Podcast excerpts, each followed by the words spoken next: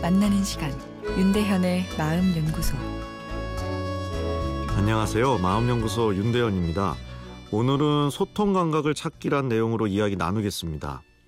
어제 본인은 분위기를 좋게 하려고 농담으로 던진 이야기가 가족들에게 오히려 상처가 되어 속상한 청취자의 사연을 소개해 드렸습니다.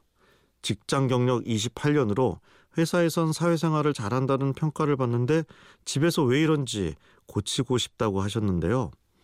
왜 이런 일이 생긴 걸까요? 내 위치가 높아서 직원들이 예의 차원에서 계속 웃어주다 보니 소통 감각이 떨어질 수도 있고 회사 소통 스타일 자체가 거칠고 강해도 이런 문제가 생길 수 있습니다. 어제 사연처럼 일단 내 소통 감각에 문제가 있다는 것을 느끼고 있다면 문제의 반은 해결된 것입니다. 보통 농담도 잘 던지면서 분위기를 좋게 하려는 것은 모임을 잘 이끌어 나가려는 조종 욕구가 있는 것입니다. 이 욕구는 전혀 나쁜 것이 아니죠. 리더십이 있는 것이고 대화를 잘 이끌어 나가려는 긍정적인 목적을 갖고 있는 것이니까요.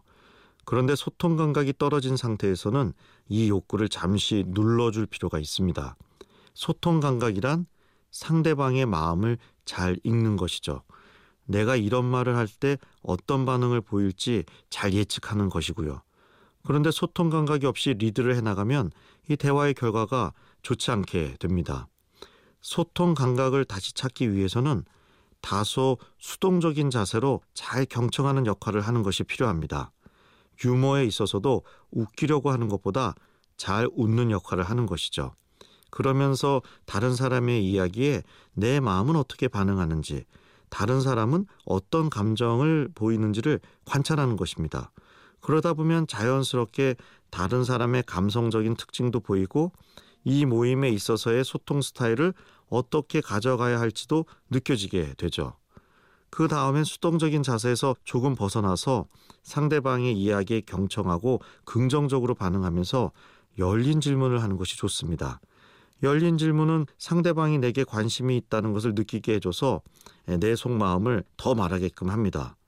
열린 질문은 그 자체로 상대방에게 공감받고 있다는 만족감도 주지만 상대방이 자신의 마음을 열고 이야기하도록 해서 상대방에 대한 정보도 더 얻어낼 수 있습니다.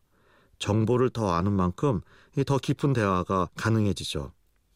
이미 상처를 갖고 있는 가족은 방어적이기 때문에 한 번에 풀릴 거라는 기대를 하기보다는 꾸준히 열린 소통을 하는 인내가 필요합니다. 윤대현의 마음연구소 지금까지 정신건강의학과 전문의 윤대현 교수였습니다.